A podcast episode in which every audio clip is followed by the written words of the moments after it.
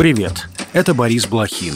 Вы слушаете подкаст Inside Five, наш утренний короткий новостной бриф. Пять самых важных и интересных историй от инсайдера всего за несколько минут. Сегодня 20 февраля, вторник. История первая. Юлия Навальная пообещала, что продолжит дело мужа. Спустя три дня после смерти Алексея Навального его жена записала видеообращение, в котором призвала его сторонников встать рядом с ней. Три дня назад Владимир Путин убил моего мужа Алексея Навального. Путин убил отца моих детей. Путин отнял самое дорогое, что у меня было, самого близкого и самого любимого человека. Мы знаем, из-за чего конкретно Путин убил Алексея три дня назад. Мы скоро вам об этом расскажем. Мы обязательно узнаем и то, кто именно и как именно исполнил это преступление. Мы назовем фамилии и покажем лица. Но главное, что мы можем сделать для Алексея – и для себя – это продолжать бороться. К вечеру понедельника обращение Юлии Навальной набрало уже более 6 миллионов просмотров. Накануне Юлия Навальная встретилась с руководителями Евросоюза. Глава европейской дипломатии Жозеп Барель заявил, что ЕС назовет режим антироссийских санкций за нарушение прав человека в честь Алексея Навального. О смерти Алексея Навального в российской тюрьме стало известно утром 16 февраля. В Следственном комитете соратникам оппозиционера сообщили, что не отдадут его тело, пока не установят причину смерти. В России российских городах в память о Навальном продолжают приносить цветы к мемориалам жертвам политических репрессий.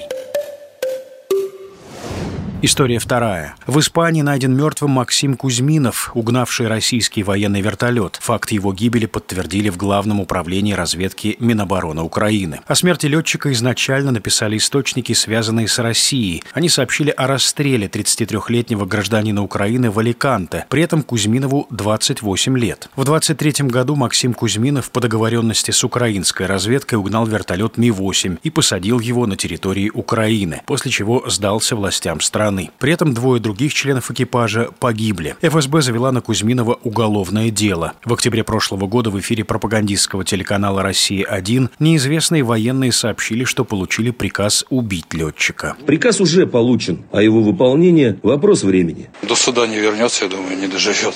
Конечно, найдем, мы до всех дотянемся. Наши руки длинные. Ну а как можно такое отпустить? Мы не можем такое отпустить. По-любому накажем. Добавлю, как сообщили ранее в ГУР, всем родственникам Кузьминова еще до операции помогли покинуть Россию. История третья. Израиль пообещал начать штурм Рафаха, если Хамас не освободит всех заложников, удерживаемых в Газе. Министр военного кабинета Бенни Ганс назвал 10 марта началом операции по взятию этого населенного пункта на юге сектора. Тем временем египетские власти в экстренном порядке возводят дополнительные заграждения на границе с Анклавом, опасаясь попыток местных жителей прорваться в страну. Между тем, премьер-министр Нетаньяху заявил, что Израиль сохранит контроль в сфере безопасности над всей территорией территории к западу от Иордании, включая западный берег и сектор Газа, вне зависимости от того, как именно будет разрешен нынешний конфликт с Хамас. Ранее правительство Израиля одобрило резолюцию о несогласии с односторонним признанием Палестины, в рамках которого отвергается международный диктат о постоянном соглашении с палестинцами. В январе Саудовская Аравия, Объединенные Арабские Эмираты, Катар, Египет и Иордания предложили создать единую Палестину, которую должен признать Израиль.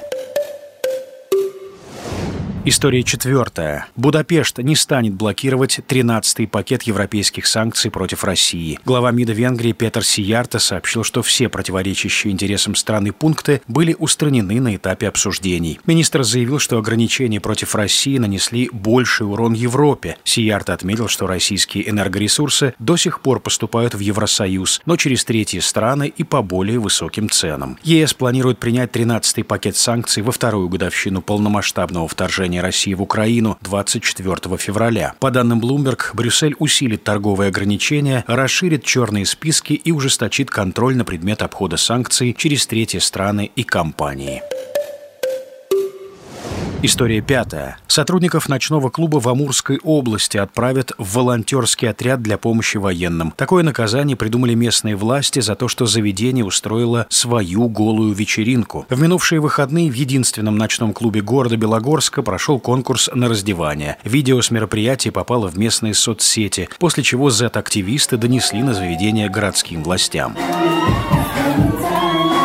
В итоге ночной клуб закрыли, от его руководства потребовали уволить ведущего, раскаяться и пожертвовать деньги фонду поддержки семей участников боевых действий в Украине. Сотрудников клуба отправят волонтерами в отряд для оказания, цитата, «практической помощи участникам спецоперации». Добавлю, ночные клубы и проходившие там мероприятия для взрослых стали подвергаться репрессиям со стороны силовиков после того, как российские власти признали экстремистской организацией несуществующее международное движение ЛГБТ, а также после скандальной голой вечеринки Анастасии Ивлеевой. И это все на сегодня. Это был подкаст Inside Five.